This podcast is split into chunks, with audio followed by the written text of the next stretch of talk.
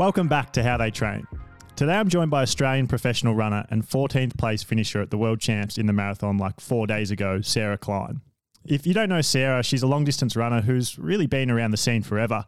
Um, she went over and ran at college in America, I'm pretty sure. She's been to two world championships now and, and a Commonwealth Games, and and yet he's still a name that maybe gets a little lost, um, particularly now we're in Australia's golden period of female marathon running uh, and even female distance running at this point. Uh, but but after this week, I don't really think that'll be the case as much. Sarah, it's just so awesome to have you on. I'm, I'm a big fan, um, and bloody hell, what a what a run from you the other day. Yeah, great. Well, thank you for having me. And I'll just make one correction on Ooh. the intro. I didn't go to college. That might have been. There's another Sarah Klein that does Australian athletics. She does the um, the hurdles, 400 hurdles, I think. Right. So um, it could have been her, but otherwise you got it all Ooh. spot on. I didn't actually um, Google yeah. that. That was off my memory. yeah, right. Okay. Yeah. well, for some reason, go. I thought you ran. Yeah, I thought you did go to college, but I don't. I don't think I'm confusing you for that, Sarah Klein. I think I've just got that. I think I've just misremembered that. Yeah, there you go. Well, that's all right. Yeah, yeah. I uh, I pride myself on doing absolutely no research for this for the show. yeah, I like it. Back yourself. That's yeah. well, you know, it's funny that because that's what was written on my hand um, for sort of my mantra going into this last marathon. Back yourself. So um, I'm all for that. Little different. Like mine's just yeah, probably doesn't have the same consequences as yours. um, hey, I, I think like one of the things I most love hearing about when people go and race big events is is just how things play out. But I think I think like you get often asked like how did the race play out? But but I like to hear about how did everything play out? Like how did your week play out, the day before, the night before, the morning before, and then the race itself, obviously. So do you think like we could dive in and, and you could tell us about your week and, and the day before and and just like sort of bring us into what what the whole experience uh, of racing at the world champs was like for you yeah for sure. Like that's and you're right. Like it's not just about the race. Um you know there's you could even go further back about the the journey and the campaign leading up to race day for this. It started uh, for me a couple of months ago but like the week before we were the australian team um, had gathered in seattle for training camp there so I had sort of started my taper two weeks before, um, or sort of two weeks before um, race day, and so found my last week leading up um, running in Seattle and then into Eugene when we came down um, into the athlete village. And I always kind of like I'm a bit of a, a routine kind of training person. I do the, you know, my Monday run is always my Monday run, and my Tuesday session is always my Tuesday session. So to pick that up and relocate it elsewhere, even though the work is the same, the um, the place is different. And so it always just takes a little bit um, in my mind just to adjust um, to that and to um, sort of tune into my body to see how it's feeling, um, given the, the space around is different. Um, but yeah, that last week, it's always that's when I back right off in the kilometers and um, it's a real balance, I think, for endurance athletes when you go into a taper because you sort of get so used to being in this state of fatigue, just constant. Um, you know, you wake up tired and then you go to bed even more tired. And so when you start to freshen up a little bit, I sort of feel a little bit lethargic and a little bit lazy in those last few days because you know you're just jogging around and and eating basically and so it um it's a bit of a I find that a bit of a mind game just to try to remind myself of the work that I've done and the fitness that I've got um so that so that I don't sort of yeah start doubting the preparation that I've done um but you know when we got into Eugene it's a it's it's not called um, Tracktown for no reason. There's amazing trails. There's the Steve Prefontaine Trail, um, and it's just a like a huge running community. So that was really cool to get in and um, and to run along some of those trails those last um, last couple of days. But yeah, the day before, um, or probably two days before, I start to um, eat a bit more. So focus on sort of carb loading. Um, a bit of making sure my body's like really stocked with nutrients and the fuel that I need.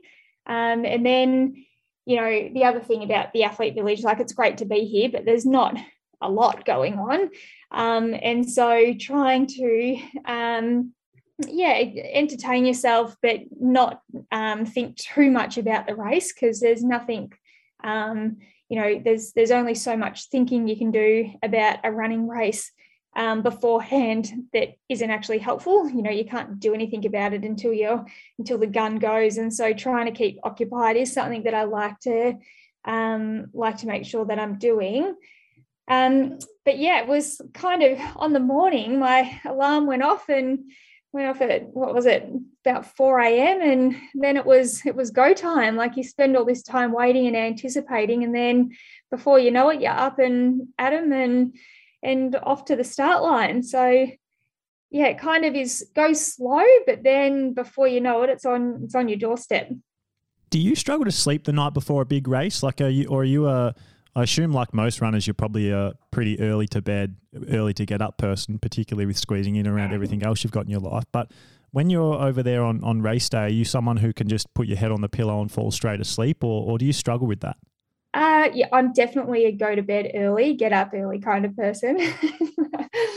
um, but I, I think for the marathon, what I sort of say to myself is it's the night before, the night before.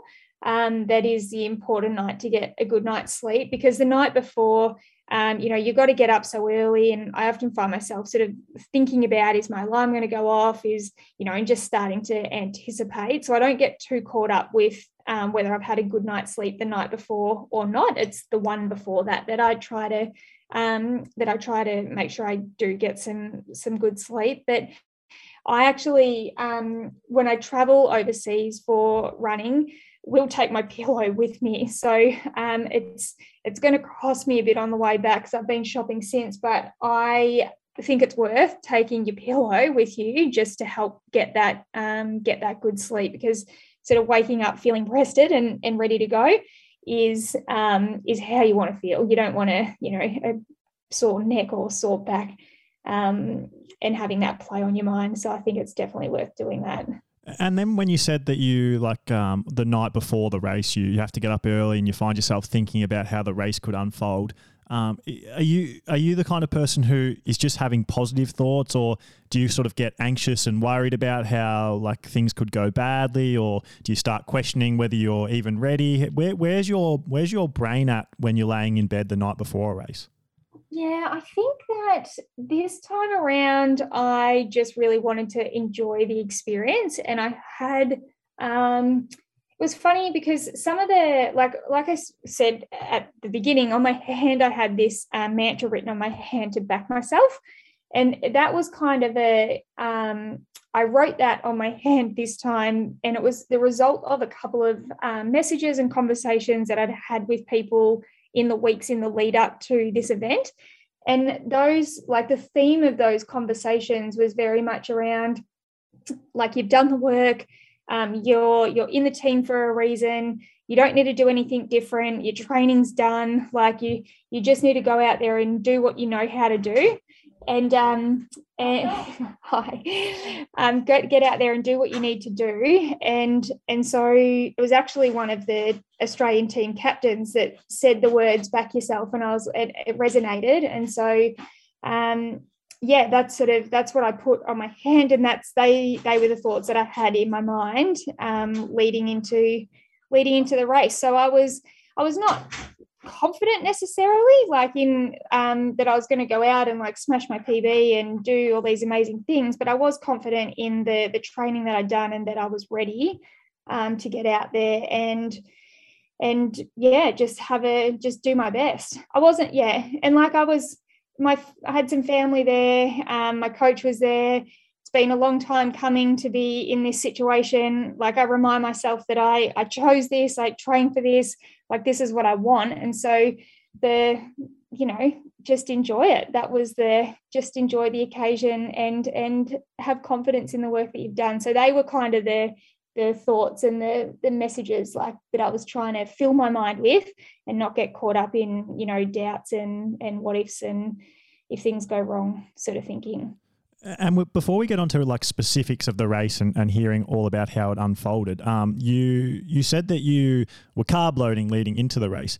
Um, when you when you say that, how does your does your diet and, and food intake change in the week leading into a race compared to normal everyday training life?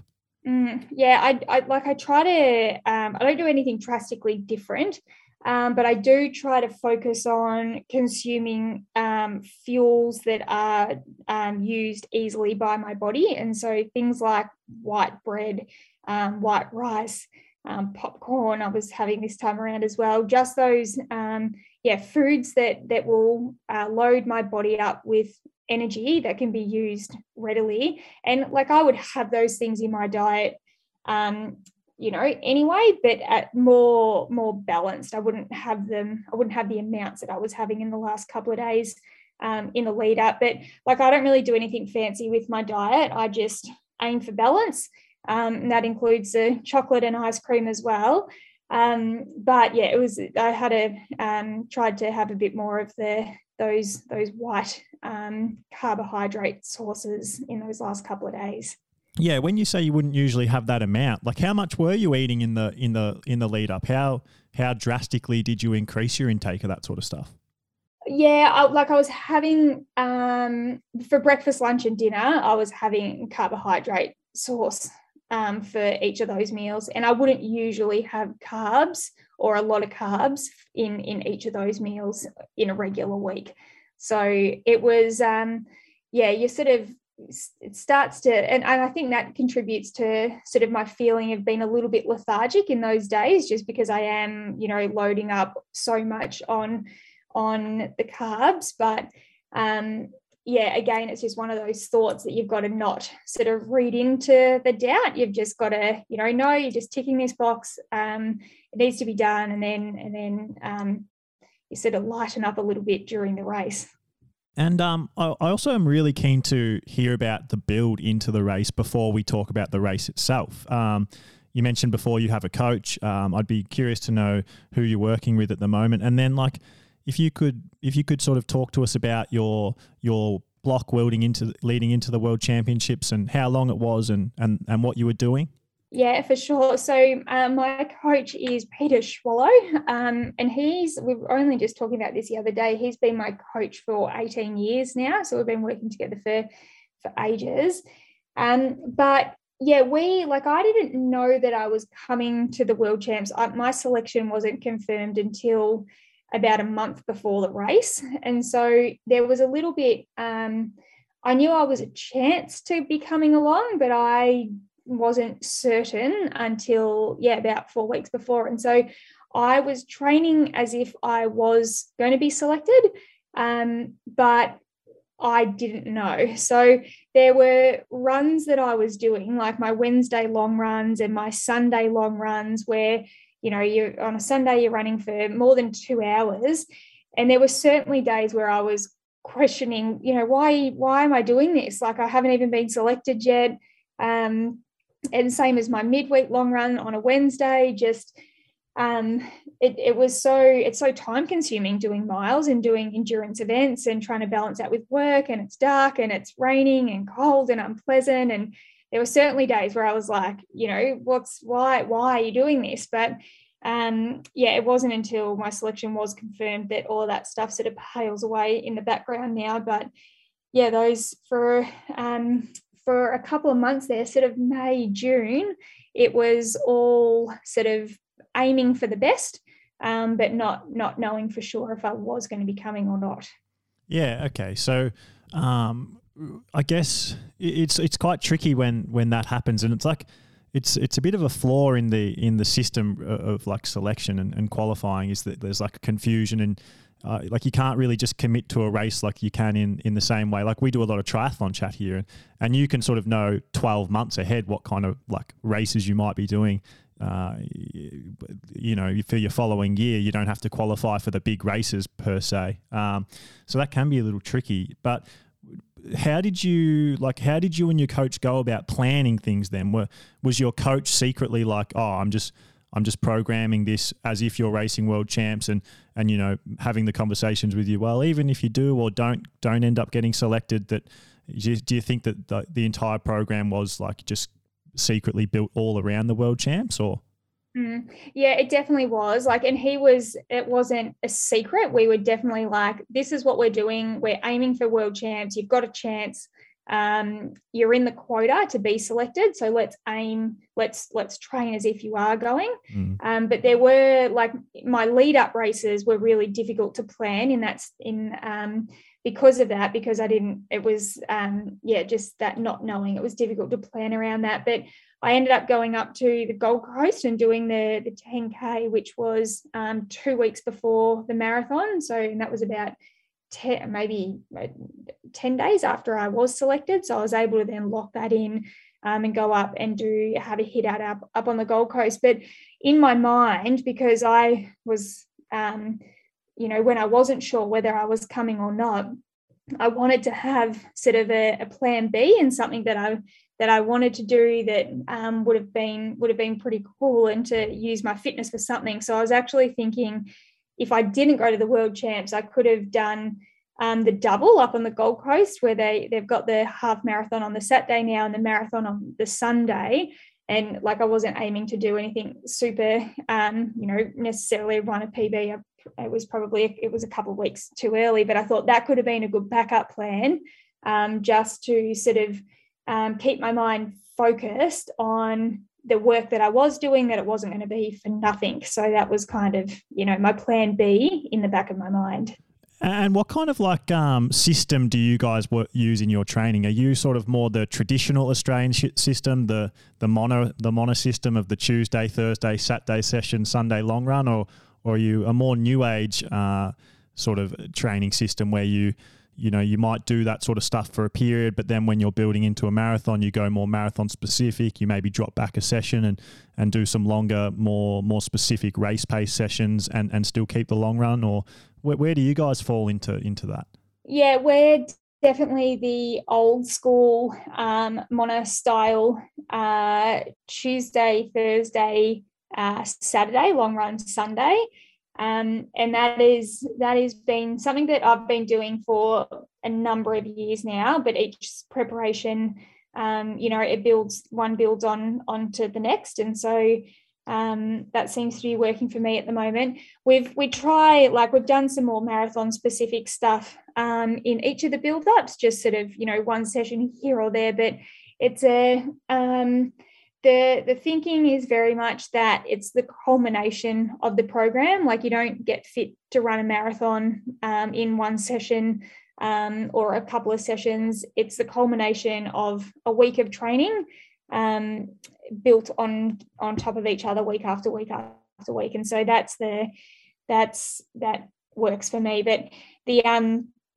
yeah like the i'm a, a, a sunday runner up at Ferny creek. And so um, Mona and um, Deek and Ron Clarke and TV, and you know, there's been that many runners over the years that have run at Ferny on a Sunday, and some of those oldies are still up there on a Sunday morning. But that is like running at Ferny for me is a staple, um, is a staple long run uh, in my week for sure. Yeah, such an iconic spot. There's so many of those spots in Ballarat. Hey, like oh, I live in Ballarat, and Lake Wendouree is just. I don't know if there's a runner in Australia who's who hasn't ran around that track, and so yeah, Ferny Creek's definitely another one of those spots. Um, with your with your long run, do you sort of progress that throughout your build, or are you someone that because you've been doing a Sunday long run for so long now, it you know you can always keep that at, at a pretty high high volume, or, or throughout your marathon build, um, does it does it does it build and and get close to marathon distance at a certain point?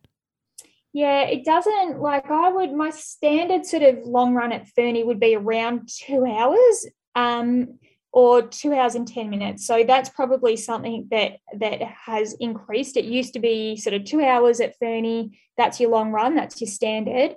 But now it's probably 210, which doesn't seem like much of a much of a difference. But um, that's more of the standard time that I do at the moment. But I don't run, I don't really actually get close to running the distance, a marathon distance in training because my long run is in sort of in the hills. And so my, like I run, the longest run that I do in a marathon lead up is two hours and 35 minutes. And that's probably 34 kilometers, I think was the one that I did um, for this build up. But it's because, yeah, there's there's so many ups and downs. But if you can combine that long run and that strength building run in the Dandenongs with a couple of faster midweek runs, like on a Monday and a Wednesday, then whilst um, you know it's not it's not running a marathon on each of those days each each of those runs play a role in being marathon fit so the faster ones are about yeah the the um, the cadence and um, and banking some miles but the long run at Ferny is about the strength building and time on feet so um, yeah they're each training they each have a purpose um, and and the idea is that they come together that they're one of the ingredients that come together for a, for a good marathon yeah. So speaking of that, um, was your weekly volume in the lead up to the world champs pretty similar every week, or like how, how did that progress over over your build into the race? Yeah, the um, yeah, it kind of probably got up to around uh, maybe 155k. I think was the biggest mileage week that I did. I was um, so the marathon that I did before was Newcastle in April, and I pulled up with a little bit of soreness in my Achilles, and so I um, was sort of stuffing around a bit trying to get it right, which cost me, instead of my marathon recovery being four weeks, it probably cost me six weeks. And so I didn't start my marathon build until about mid May. And so I didn't really have the luxury of plateauing at any stage in this build up. It was about um, building mileage each week um, to get my Sunday runs and my Wednesday runs up to where they needed to be. So it was it was a gradual build each week really for this this preparation. I don't reckon there was any week i don't reckon i plateaued at all. It was a, a gradual build and then we got to the taper time and then it's we started to back off um, a little bit. But ideally that preparation would be longer and you'd get to a point where you could plateau in your mileage and just have a few weeks of consistency um, but I, I, just didn't have that time frame um, in this preparation. But one thing that I, I have done different over the last couple of years um, has been that I don't, I have a rest day. So I don't run on Fridays anymore. I might go for a walk, but I don't really make an effort to cross train um, on a Friday because we've just, um, yeah, it's been my body's needed it. I'm not quite as young as I used to be. And um, having that recovery day where yeah i'm just i'm not running i'm not putting my body through any stress any physical stress um, it just it just seems to be working so i find the miles on the other days but i've really prioritized having that one day off um, a week and we'll continue to do that yeah well 155k in six days is actually that actually makes that a really big week like that's it's like 25k a day isn't it for for everyone listening like that's um that's some that's still big volume, isn't it? Yeah, yep. And that is like I would be running twice on three of those days as well. So when you've got a Ferny run in there, 30 plus K, and then another, um, yeah, that'd that'd be about right.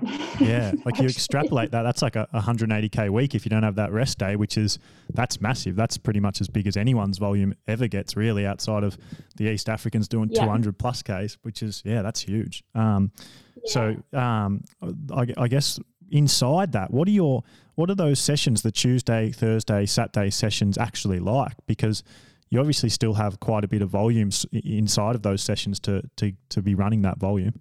Yeah, so like I would always do. Um, so I'll start with a Tuesday. Yeah. Um, do like a five k warm up and a five k warm down um, and then 1K efforts. And I would get up to like a standard would be five 1K efforts. Sometimes it might be six, but usually um, five. And that and that's with um, one minute jog recovery in between them. But that's a double day. So every day that I do a session, I do a double day. Um, and I, that's a 8K jog either in the morning or afternoon, depending on when I've done the session. Um, Thursday standard quarters on the track. So um, it's either four, sorry, it's either 10 400s or eight quarters. So depending on, they usually just alternate from week to week. Um, and again, 5K warm up, 5K warm down. And then Saturday is slightly longer. It's where I do my longer um, reps. And so again, 5K warm up, and then it might be some sort of interval training of um, like 10K repeats, six minute repeat. Uh, sorry, 10 minute 10 repeats. I'm not doing 10K repeats. I heard that. Um, I was like, oh, yeah, I think she means 10 yeah. minutes.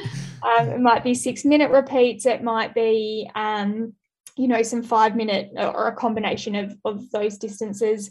And then occasionally we'll throw in a threshold on a Saturday as well. And then um, and then an 8K run um, at the other on the other end of the day. So they're yeah, they're sort of that's what a standard week looks like of um, sessions for me. Got a few questions about that. Um, with you doing so much intensity as well as volume, do you are you just a pretty injury resilient person, or or do you think there's things that you put in place to to not get injured? Has it just been like a progression throughout your career thing? Like I said in the intro, like God, you've been mm. around this sport forever. Um, it, it, do you do you put just that down to, to the years in training and like slowly getting to this point, or, or what's your secret to not getting injured with so much volume and intensity? Um, I am so like I've had a lot of injuries over the years, and that is it's been the last two years that I haven't had a running related stress injury, hmm. but prior to that, I've had um, four, three, three stress reactions in my femur femurs, one on one side, two on the other. Um, I've had a stress fracture in my tibia. Um, I had a Achilles surgery, a calcaneal ostectomy to cut off the back of my heel bone so that my Achilles would stop rubbing on it. Um, I've had a stress fracture in my foot in one of the metatarsals. So it's been, and then last year I was on a run and was crossing the road and tripped over a coat hanger that was in the grass and tripped and fell and cracked my patella in half. What? So it was completely like it wasn't displaced, but it was completely cracked. So that was um like one of those I just couldn't believe that that happened. Like it wasn't even a running, wasn't even like I tripped over. It wasn't even like a stress injury, which I, you know, had to question what I was doing wrong for something like that to happen. Anyway, so it's been I've I've had a lot, but I um have become sort of, I suppose, like not I don't maybe I'm not that good at it, but like I have a, a, um, cross training sort of schedule or routine, which is a lot of power walking and cycling if the injury allows for that. But I think the last couple of years um, has been the first time in maybe close to a decade that I've been really able to string together um, a good couple of years without sort of stress injuries.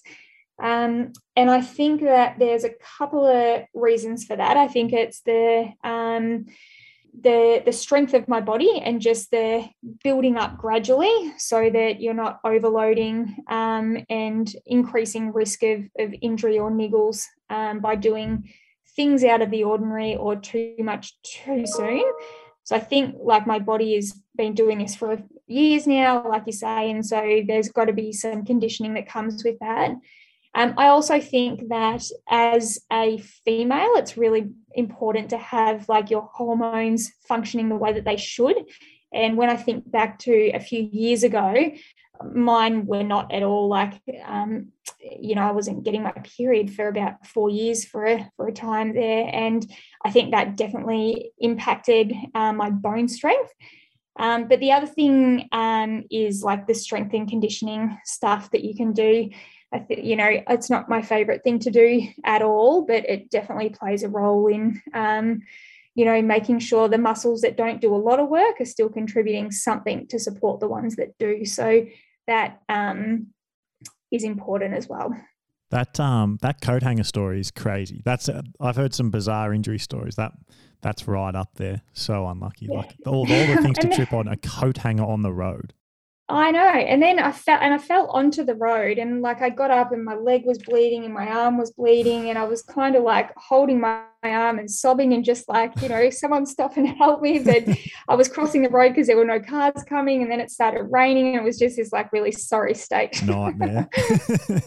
um, oh, I, I, reckon you raised uh, like a really interesting like to- topic of discussion there and that's like female health when you're training for endurance events. Something that that I actually really love talking about, um, and like had Ellie Pashley on for the second episode ever of this podcast, and we dove dove deep on that a little bit. Um, and like you mentioning that you didn't get your your period for like four years running. I think this comment, this problem's like one of the most common problems with female endurance athletes. Um, doesn't get talked about enough. Uh, is like how training done incorrectly, whether it be diet or or just the volume you're doing or whatever it is, can can actually be really unhealthy and and lead to a whole host of issues. Whether it's like bone stress injuries, whether it's eating disorders, whether it's you know yeah your hormones are all over the place and and it, and it leads to everything mm. in your life you know taking a, a downward spiral. Um, have you sort of have you experienced all of that over your career as a female long distance runner? Because I, I feel like most people, most females don't don't get out of the game without you know going through the highs and lows of of dealing with their own health while they while they run. Yeah, it's a funny one because like I have always sort of been pretty body positive and like always really had a balanced diet. Like I just love eating and chocolate and sweets too much to go without that stuff. And so I never thought of myself as a candidate for um, bone or weak bones because you weren't consuming enough. Like I've never really been on the super lean side. Um, it's just, yeah, I never thought that that that I would be a candidate for that. But I think that I was like, I think that I wasn't maybe getting the right sort of fuels in my body to make sure that my that my bones were um, were as strong as they needed to be. I also like struggled with iron deficiency, and I think that that had something to do with it as well. But like it, you know, it was four years. It was um, I I um, remember that I didn't have my period leading in leading into the Com Games in 2014, and I was like, great, like one less thing I have to worry about. But then it didn't come back until the end of 2017. I was like, and when I saw some doctors, and um, in the meantime, I was kind of mentioned it to them, like haven't had my period for this long, and they were like, oh, that's okay. And I was kind of more asking, like, you know, maybe I can never have children or or something, and um, they were like, no, it's nothing to worry about. Um, you, you, know, you'll be fine, sort of thing. And um, which, on reflection, kind of concerns me a little bit more because I think that maybe people don't know enough about the impact of not having your period when you're trying to be an athlete and yeah the impact that it has on other systems in your body so it was um yeah like i said i, I didn't really think that um i was a candidate for not having my period because I haven't been super lean. I've always eaten a lot of food. Um, and but then now when I look back on it, I think that that was definitely a factor that contributed to my bones having these um, stress reactions um, a lot because I've like I said I've got it back now and I haven't um, I haven't I have, I've had one bone stress um, um, injury since, which was in 20, 2019. That was my tibia. So, um, but like, you know, I hope that they're just getting stronger now. Like that's the, um, yeah, it's all back to normal and, and hopefully, yeah, my bones are, my bones are strong touch wood. Um, and, and yeah, maybe that stuff is behind me, but I think there's so much that still needs to, be um, explored and researched and um, trialed in that space because you're totally right. Like there probably wouldn't be a female runner getting around that hasn't has gone through being an endurance athlete or any athlete really that hasn't been plagued by some sort of um, weight um, eating uh, kind of issues throughout their throughout their time. Such a hard problem to fix too, because for as long as there's there's been endurance like athletes, there's there's been super skinny endurance athletes, and there's always you know talk about how much uh, weight can impact performance and and being lighter is glorified. Like you watch the Tour de France right now, and the guy who's won it like is literally probably 48 kilos and and so that's the same with female distance runners, isn't it? Like you look at who wins the marathon, they would weigh like they might even like they might weigh like 30 something they're like so light some of them mm-hmm. um, so it's such a hard problem to to fix especially where, where it pertains to people not at the elite level who are seeing it and thinking that's what they have to do to to get to to that level. So it's actually like um, I love when I hear a, a female long distance athlete, or, or, to be honest, even a male distance athlete. Probably probably even a bigger issue in uh, in male sport because it doesn't get talked about nearly enough. Um, mm. Who like yourself, who who you know advocates for for eating eating enough and and and being body positive and and not stressing about you know being the the skinniest person in in the room or on the start line yeah i think just like rocking up and being there like um, having some some confidence and faith in the training that you've done is like a better is a better state than than rocking up hungry and um, and and not having that confidence in your body. But you know, I'm a teacher as well, and and I sort of like to take my um my or the the influence that I can have on young people with like I take that seriously and I think it's really important to to show that balance to um to young people as well. So um yeah but it's a it's there's there's a lot of um work to still be done in that space for sure. Hey everyone, like always, I'm just going to take a quick minute break to thank the people who keep this show going, our best friend Patreon supporters. This week, I'm starting with Ian Lawyer. Ian is clearly a really good athlete. Um, he's had results that have qualified him for Kona, uh, or the Ironman World Championships, the Boston Marathon, the Ironman 70.3 World Championships. Um, he's always decked out in elite tri kits and has good shoe choices, in my opinion. Um, so even if he wasn't good, he would he would still look the part. Uh, he also has a, a, training room set up that I'm bloody jealous of and uh, thought about messaging about, but thought I'd just shout him out here. Uh, he loves a beer and he's got a bloody cute daughter who takes up at minimum 80 to 85% of his Instagram. Um, and like all of us, wishes that Ironman would finally hire some decent commentators for the world champs. Uh, and he just seems like a good bloke that I'd love to catch up for a chat and a beer with and, you know, shoot the shit. So thanks heaps, Ian. I appreciate you more than you know. Uh, and then next up, we have Michael Turner. Michael might very well be the most supportive listener of the show out there. He offered me a place to stay if I wanted to go up to Cairns for the Ironman. We we always chat training and life over on on the how they train Instagram DMs, and he's just a bloke with more life experience than most people I know. Uh, Michael was a military man for 34 years, I think he said, which is pretty hard to wrap your head around, um, including some overseas operations or long stints out at sea, which I, I, can only imagine are a pretty wild time compared to my day to day life. Uh, Michael played footy, he loves triathlon and, and just loves to train and, and keep himself fit. He's one of the most positive and, and, and good people you'll come across. So, yeah, thanks, Michael. Um, you already know how much your support means to me. I've told you before when you've messaged me, but doing it publicly here. So, thanks so much uh, for, for signing up to Patreon. Um, Ian and, and Michael, I, I love you for it, and you're best friends of the show for life. Uh, if you also want to sign up for Patreon to support the show, uh, then just go to the link. It'll be in the description in, in, this episode or over on the How They Train Instagram in the bio. Um, I really can't tell you how much it means to me, and and I can't wait to give every single person who signs up a shout out so you know just what it does mean to me. Uh, you literally, literally are the reason I can keep doing what I love uh, and pumping out more and more episodes for you guys. I'm also really appreciative of all the awesome messages and feedback about the Patreon exclusive episode this week of Jack, Beth, and Reedy. I, I also really loved that chat. So, yeah, I was I was really happy to, to get all the the positive feedback, um, and I'm glad that the people who have signed up for Patreon have a have a show that they now um, can enjoy every Wednesday. So, yep, thanks heaps again. Um, like I said, the link is in the description of the podcast. Um, so, if you want to sign up, means the world to me. Enjoy the rest of the episode with Sarah. And just to change tack pretty much completely.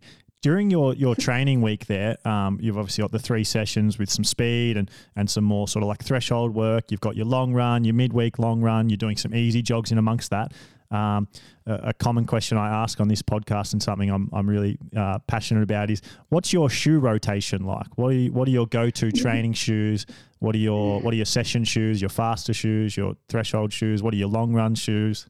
Yeah i don't like i don't have a I, I don't have a shoe sponsor so i don't like have i just have my my standard. Um like i'll do my monday wednesday and sunday runs in brooks ghosts.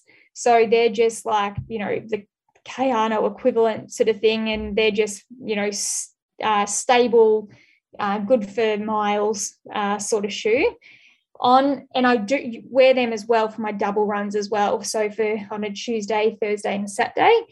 Um, I like to have a pair of New Balance 1080s, and I will sometimes do like my Saturday uh, longer interval session or my 1K reps um, on a Tuesday in those um, 1080s. And then on a Thursday, when I get on the track, well, kind of depends what flats I have in the back of my car.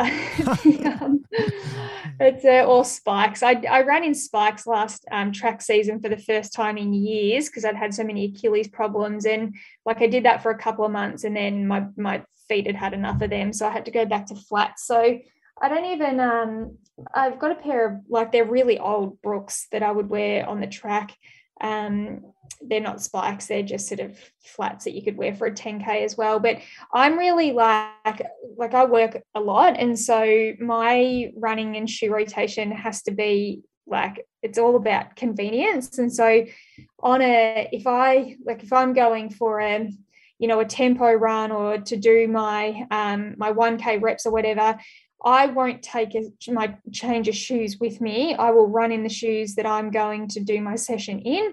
Um, and then run back. And because I don't like to like wear out my good shoes on those runs, I usually tend to run in like heavy shoes or, um, you know, not my race shoes. So that's a, um, it's about the effort. Like I don't sort of um, really get caught up in the times that I'm doing or whether it's windy or whether like a session was uphill or whatever.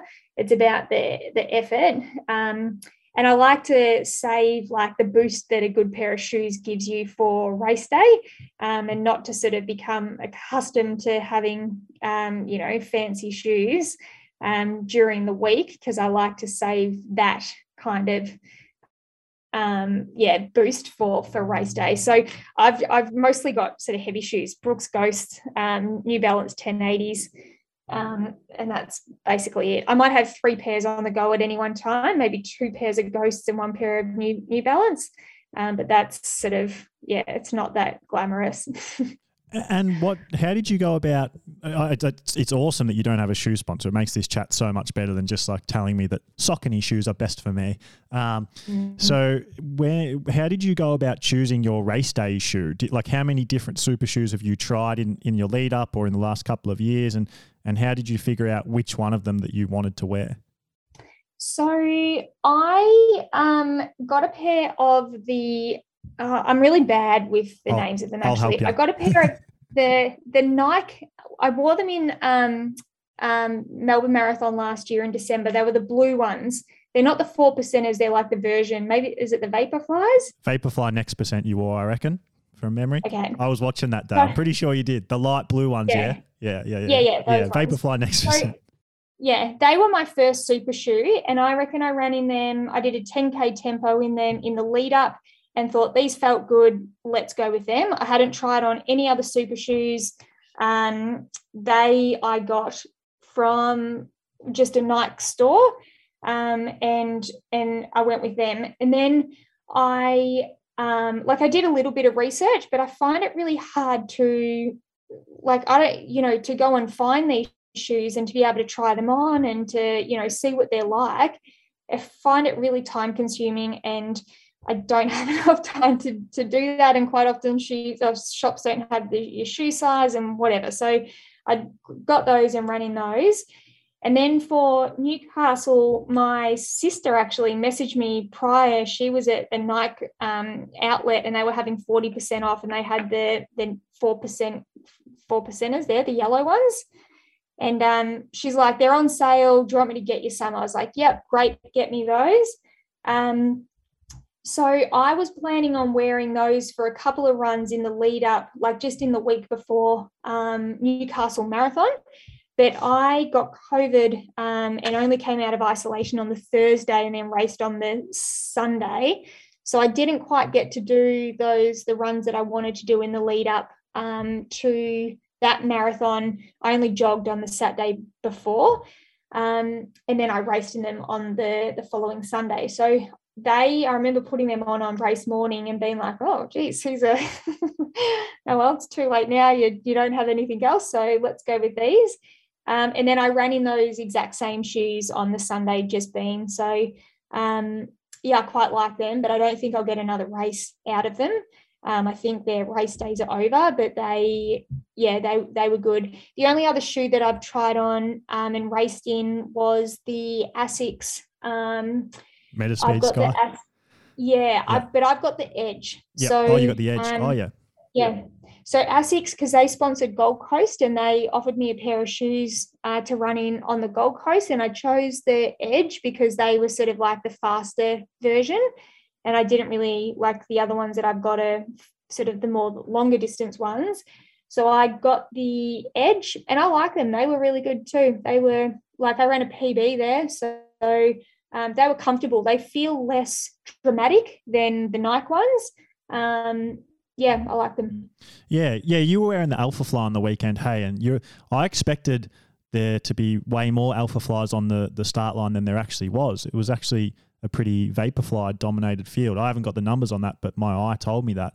Um, when you ran in the the light blue ones, the Vaporfly versus the yellow ones, the Alpha Fly, the ones with the pods, um, did you go like after Newcastle? Did you go straight away? Yeah, like I'm wearing the Alpha Fly, or did you ever consider going back to the the other Nike shoe? No, I like the I like the rigidity, if that's a word, of the yellow ones. They were um, they felt firmer to me, and I, that firmness in like in the last 10k or so of the race, I found more helpful. I think the blue ones for me are a bit more softer and felt a bit more comfortable, um, which is great. But they, um, yeah, I just prefer, I just like the yellow ones a little bit more in the later stages of the race. And now I, I reckon we finally get here is is the race itself. Um, a few questions like, is that the best race you've you've ever had in your life?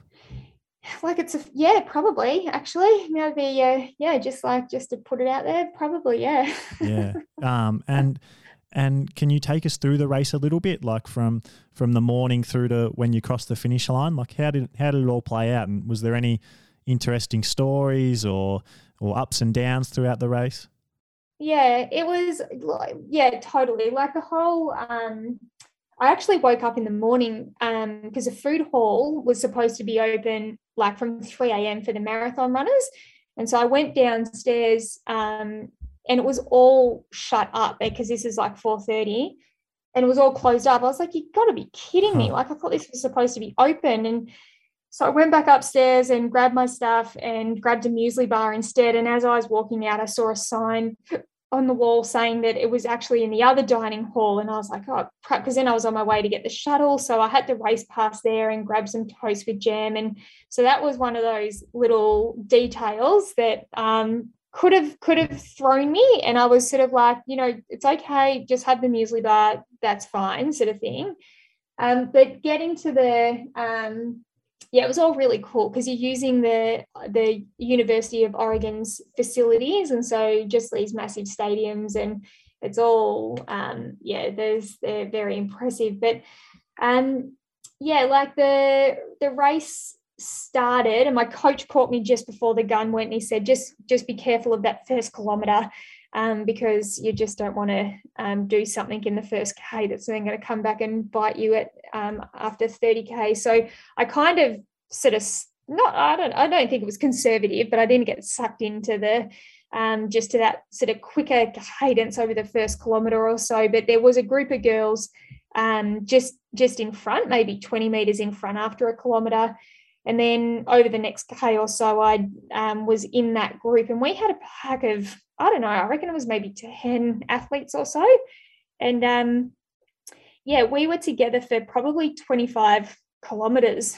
Um, and it was good. Like we were sort of um, uh, changing up, uh, you know, people at the front, and you were able to sit behind different people or go to the front yourself and sort of, uh, yeah, just work in a pack. It was really nice. I don't really often get to run with that many runners going that same pace, so it was nice. It was it was nice to to be able to do that. But there was, um, you know, a bit of jostling out there as well, and um, yeah, there was this one runner that kept because there were these speed bumps on the um, along the course, and there was this one runner, a Chinese girl that was in the center of the pack who um, was missing the speed bump signs or couldn't see them because she was in the center of the pack and she tripped on them a couple of times, actually, which made a few girls laugh. I think the third time that she did it because they were kind of like, you need to look where you're going. So, anyway, that was a little bit of entertainment. But um, yeah, that first, what I sort of realized as we were um, going through the drink stations, because Australia was um, the first in line. We didn't have any, I think it's only Albania or whatever that might be before us, but there were no runners um, for them. So we were the first drink bottle station. And so I was having to make sure I was at the front of the pack to get a clear run at my drink bottle um, and then get out of the way of the others coming through for their drink bottles. And so I was kind of finding that every time we got to a drink bottle station, I would be at the front and then I'd move off to the side. And then there would be a bit of, I don't know, I couldn't see, but I think maybe other runners were slowing down a little bit to get their bottles or having to go in and out of each other um, to get them. And so I was kind of finding I had a pretty smooth run through the drink bottle stations and was able to um, sort of then relax a little bit on the other side while the others caught up again and we formed our formed our pack again. So that gave me sort of a little bit of relief. But it was at the 25k mark where I did that and then there was no one around me. Like, and I, I kind of think I sort of slowed down a little bit to sort of reform, but no one was there. And so I was like, all right, like I'm just going to keep going then. So it was from 25 through until maybe um, 29 or so that I then stretched the um, stretched the group out. And after a couple of kilometers of doing that, there was only two girls that um, came sort of with me and then got in front of me. That was it. There was a Canadian and a Bulgarian girl, and they actually got a little bit in front of me. Um, but I was then able to yeah pick up the the Bulgarian um, in the later part of the race, and then another runner from the lead pack that was coming back as well, and then um, and then and finish behind the Canadian girl. She ran a bit quicker than me, but um, yeah, for me the flat patch was kind of in from about thirty to thirty five k, and was when the Canadian the Bulgarian got back in front of me and I was like, oh no, like have I made a have I made a, a mistake here and just gone too soon? Um, and there was not as many people around like other runners and I was running into the sun so I had the sun in my eyes and was just kind of you know um, questioning myself a bit at that stage but when the Bulgarian started looking behind and I was as soon as I saw her do that um, I thought I'm going to get you back now. And so I just focused, started focusing on her and um, reeled her back in. Um, I had some support on the course, and they were saying to me, like, you're in 17th at the moment, you know, go, go for top 16 sort of thing, um, which was not really what I wanted to hear at the time, but it was good information to know because I was just, um, yeah, just a thought of like keeping on. It was, it was hard. So anyway, so I was able to, um, yeah, pick back up, I reckon, from around 35K and start sort of feeling like I was in my running again a bit more. And then at 39, I kicked down again because there were a couple of girls sort of not far behind me at around 39, 40K. And um, um, yeah, my sister was yelling out that people back at home were were watching and staying up late and you know all their supporting and I was like, you know, you've got to you've got to dig deep. And so that last couple of kilometers was um, yeah, I was able to pick it up a little bit, not quite enough to go under two hours 30, but um, yeah, running down that last sort of 500 meters or so, I was I was so buggered and I was actually running and making a noise out loud as I was running. And I was thinking, geez, I'm glad the bloody crowd's really loud at the moment because I sound like I'm dying. what, what was the noise? It was just like a grunt kind of exhaustion. Like, I'm not going to do it. I would love if you did it. I'm not going to do it. You'll just have to imagine. um, yeah, keep going. Sorry. Oh, yeah. And so just when I crossed the line, I was so ready to stop. I was, yeah. And I just, I don't think in, and I still don't think it's sort of all sunk in, but um, yeah, to be able to run PB, um, And on that stage and come 14th, I was like super proud of that. But I was also really happy. Like when I finished, there was a string of girls that were coming in behind me.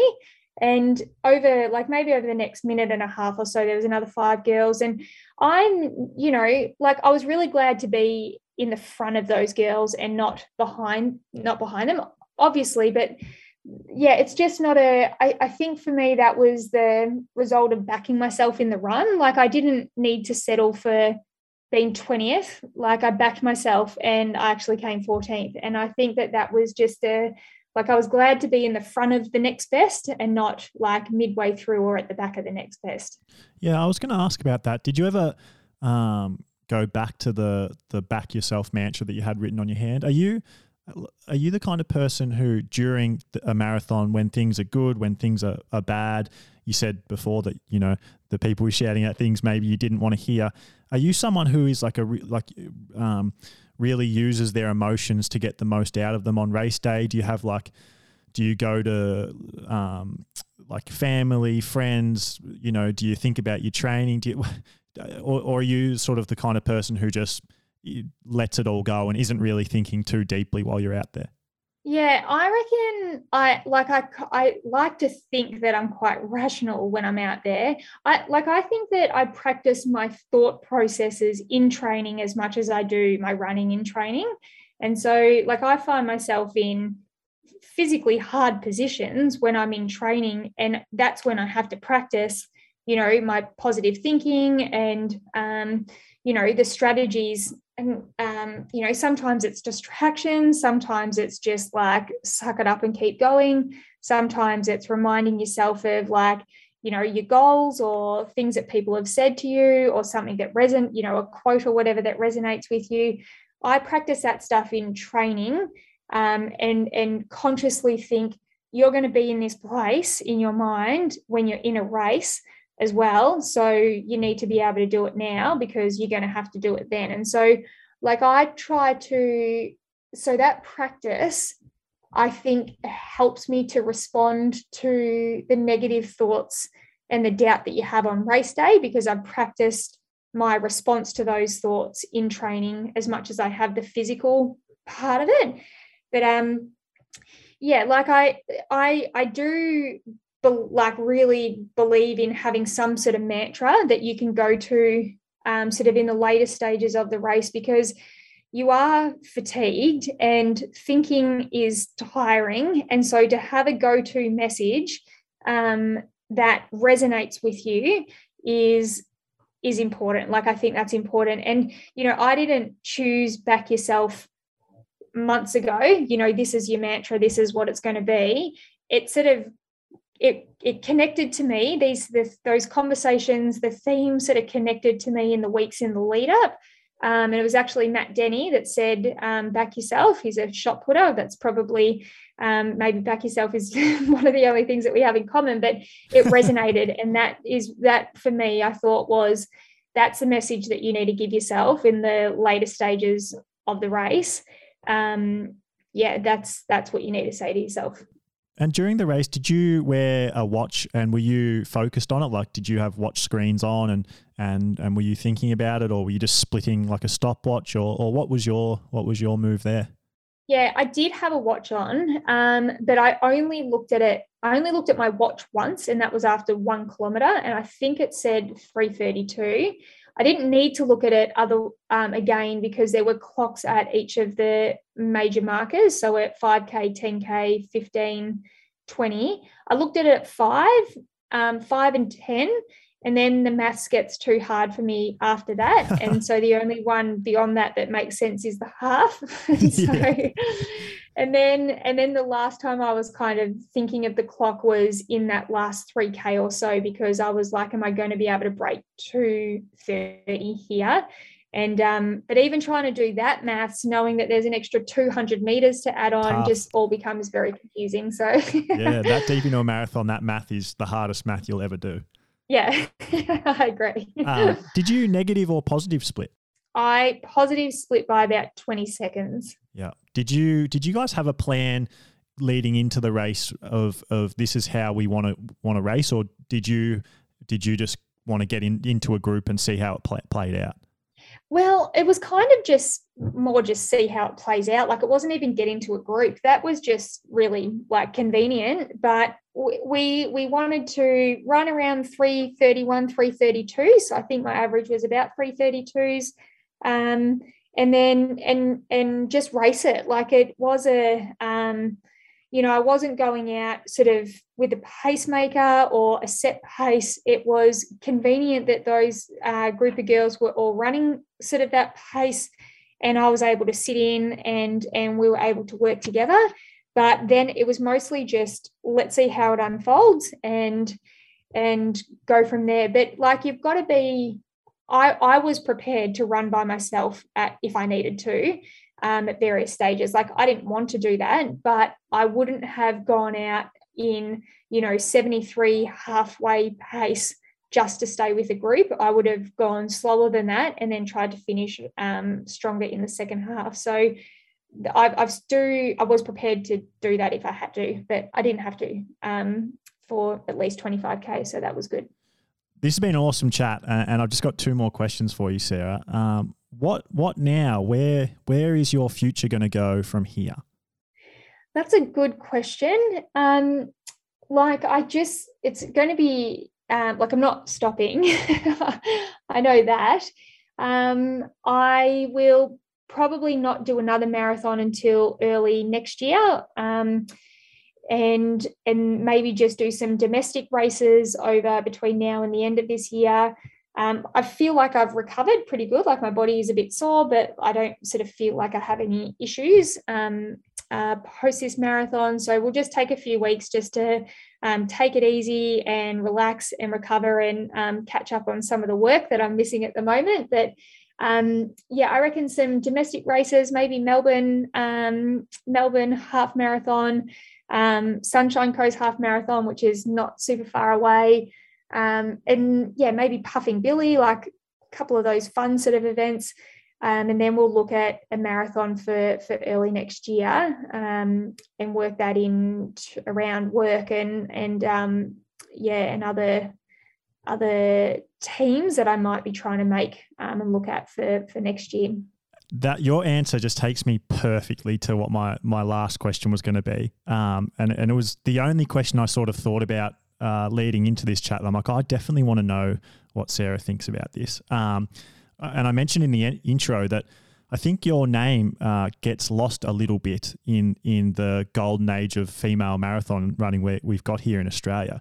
Um, if you were to line up, if there if there was somehow in a you know an Olympic marathon trials like they do in America, and you were lining up against Sinead and Ali and Lisa Weightman and Jess and Milly Clark and every every one of the girls involved in the in the golden age we're going through. Would you be more confident now in that race after the performance uh, this week, or or is that not changed? And and how do you think you'd fare in a in a race against those girls? Yeah, it's a good question. Like it'd be kind of really cool to for us all to go head to head because it's something that Australian marathon running just doesn't do because we like we don't have trials. Um, so it just doesn't happen. But I, that'd be a really cool thing um, to do. I uh, like. I think I would approach it the same. Like I, I'd love to line up and and do that and go head to head. Like that's a. There's no arguing with that. It is it, the result is the result. Um, but I, um, yeah, I think I'd approach it sort of the same way that I approached this last race, where you just kind of have the confidence in the work that you've done um, and know that when you put your foot on a line for a marathon or any race um, for that matter, um, anything can happen and you just have to control what you can control um, and do the best that you can do. And um, and let the you know let it sort of unfold. But like i am a competitor and would love to um, yeah, I'd love to do something like that. But as you say, like the women are running so well at the moment, and there's there's minutes between me and those that are running their best. And I like I hope that I can uh, find, you know, I hope that my my fastest marathon's still ahead of me, but the the um, the era that we're in is getting the best out of everyone, and that's like even though I might not be the fastest, I'm getting the best out of myself because of it. So it's a really it's a really cool thing to be part of, and it's a really good thing for for running in the country and and women's running in the country. So yeah, it's good. It's good times. Yeah, it would be so awesome if like a Gold Coast or a Melbourne or something like that would just be like, fuck it, for one year we're paying all these girls whatever it takes to get them on the start line and just let it happen. Because I feel like if it doesn't happen, it's just such a missed opportunity. Like everyone who who is a fan of uh, endurance sport and, and long distance running in Australia would love to see that. So I would. It would be awesome. Like you know, I don't know what who your connections are, but. I, I'm pro that idea. yeah, we should start a petition. I've never started a petition, but that would be one I, I would get on board on. Ah, very good. yeah, like I said, thanks heaps for the the chat, Sarah. Uh, I'm a huge fan. Only became more of a fan after watching you this week, um, and and this was such a good chat. I um I learned a lot, and and yeah, can't thank you enough for your time, and and can't wait to uh, follow where you go from here. Yeah, great. Thanks so much for for the chat and for your support. My pleasure. Have a good day. Enjoy the rest of your trip over there. Uh, for for those people who can't see this, uh, Sarah is in like a hostel room, um, and it's uh, it's the glamour life, isn't it? Uh, it's the opposite to glamour life, actually. I can touch both walls around me. All right, Sarah. Have a, have a good day. I'll uh, I'll chat to you later. Great. Thank you. Bye.